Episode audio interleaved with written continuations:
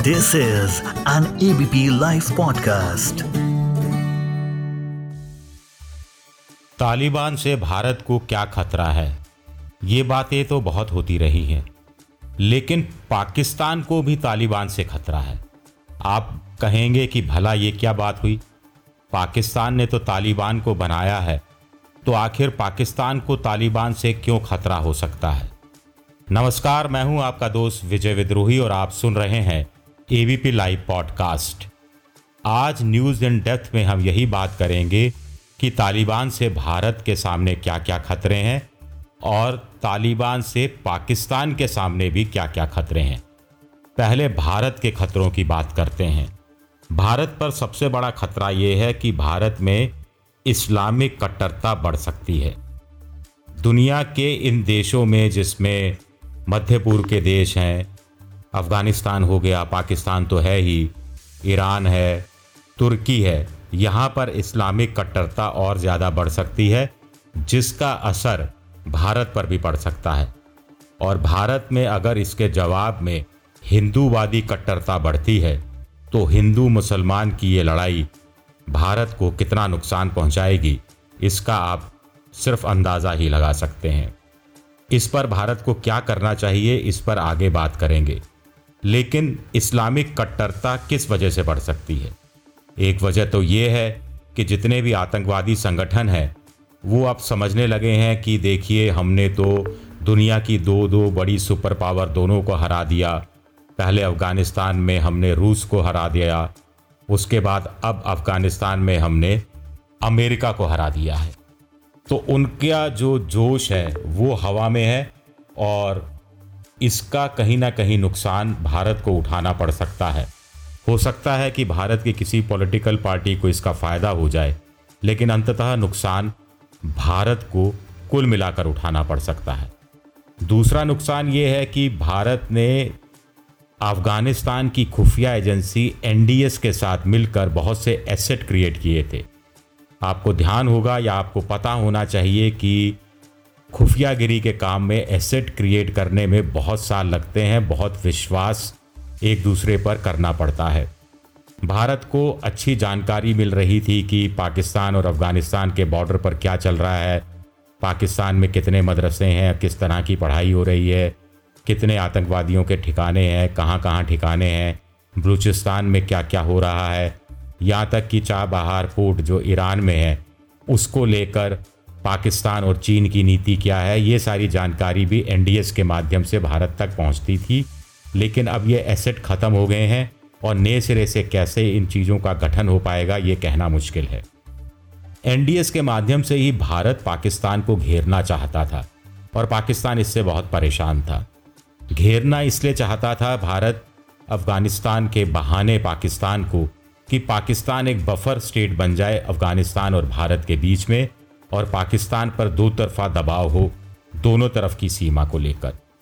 पिछले दस सालों में अफ़गानिस्तान में जो दो दो राष्ट्रपति रहे, वो सब भी भारत के पक्ष में थे, पाकिस्तान के खिलाफ थे और पाकिस्तान अलकायदा के बाद तालिबान की मदद इसलिए कर रहा था कि वो चाह रहा था कि भारत के इस नेक्सस को कहीं ना कहीं तोड़ने की कोशिश की जाए। अब आपको पता होना चाहिए कि तालिबान के साथ लश्कर तैयबा और जैश ए मोहम्मद जैसे संगठन मिलकर कंधे से कंधा मिलाकर लड़ते रहे हैं। पिछले तीन सालों से लड़ रहे थे। पाकिस्तान और अमेरिका के खिलाफ लड़ रहे थे। पाकिस्तान से मेरा मतलब है कि पाकिस्तान जब जब गड़बड़ी करने की कोशिश करता था, तब उसके खिलाफ भी लड़ाई होती थी और मेन लड़ाई तो अमेरिका के खिलाफ हो ही रही थी। अब लश्कर और जैस जैसे संगठन तालिबान से अपना हक मांगेंगे।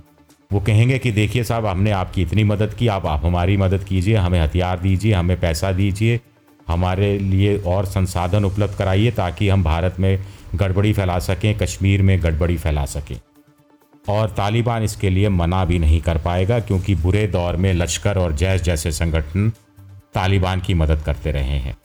अफ़गानिस्तान में भारत ने तेईस हज़ार करोड़ रुपए का निवेश किया था। निवेश भी इसलिए किया था क्या कि वो अफ़गानिस्तान की जनता की गुडविल को हासिल कर सकें, वहाँ की सरकारों की गुडविल को हासिल कर सकें और उसके बदले में पाकिस्तान की घेरेबंदी कर सकें। पाकिस्तान में जो आतंकवादी शिविर चल रहे हैं, वो अफ़गानिस्तान शिफ्ट नहीं हो जाएँ, इसकी माकूल व्यवस्था हो सके।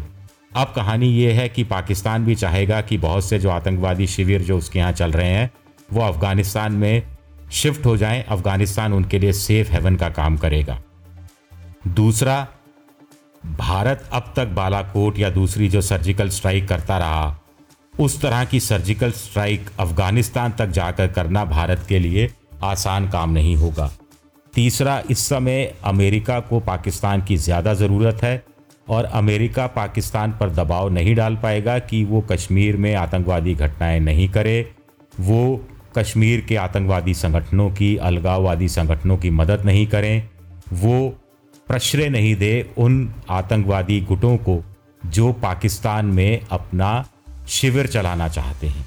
लेकिन अब पाकिस्तान पर इस तरह का दबाव नहीं रहेगा। एक और नुकसान भारत को आर्थिक दृष्टि से होने जा रहा है या हो सकता है। अफ़गानिस्तान में दरअसल दुनिया का सबसे अच्छा तांबा, सबसे अच्छा अब्रक, सबसे अच्छा कोयला मिलता है। वहाँ यूरेनियम भी पाया जाता है, ऐसा कहा जा रहा है। वहाँ तेल और गैस के भी बहुत भंडार है। और इन पर चीन की नज़र है।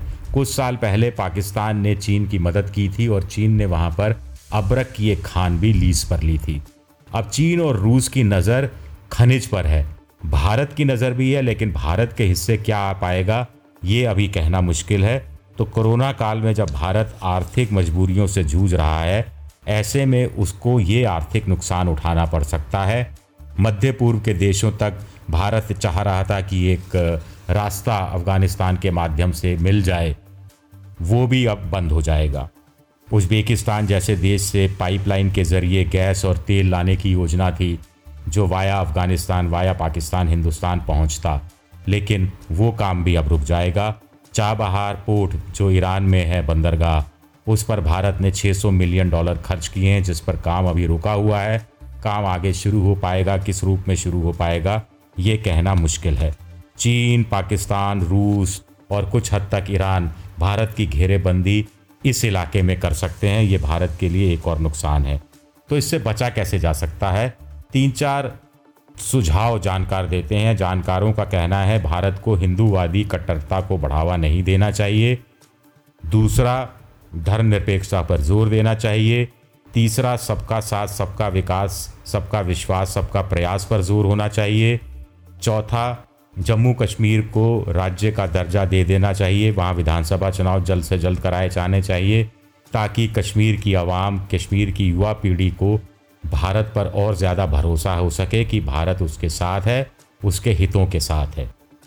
भारत को अपनी लोकतांत्रिक तंत्र जो है, संस्थाएँ हैं, उनको और ज़्यादा मज़बूत करना चाहिए।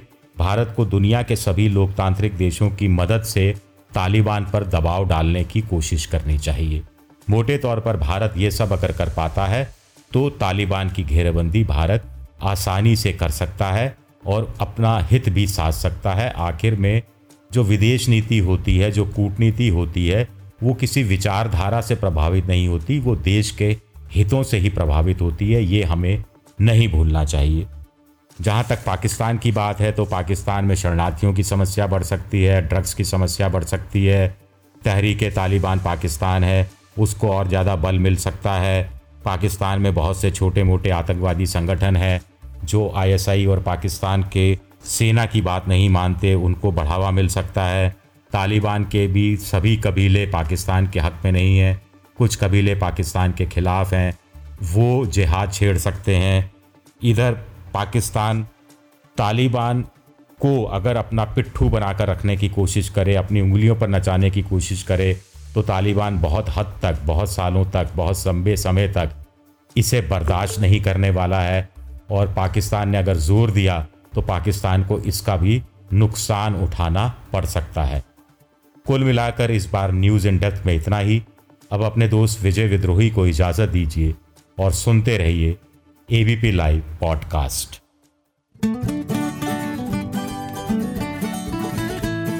This is an ABP Live podcast.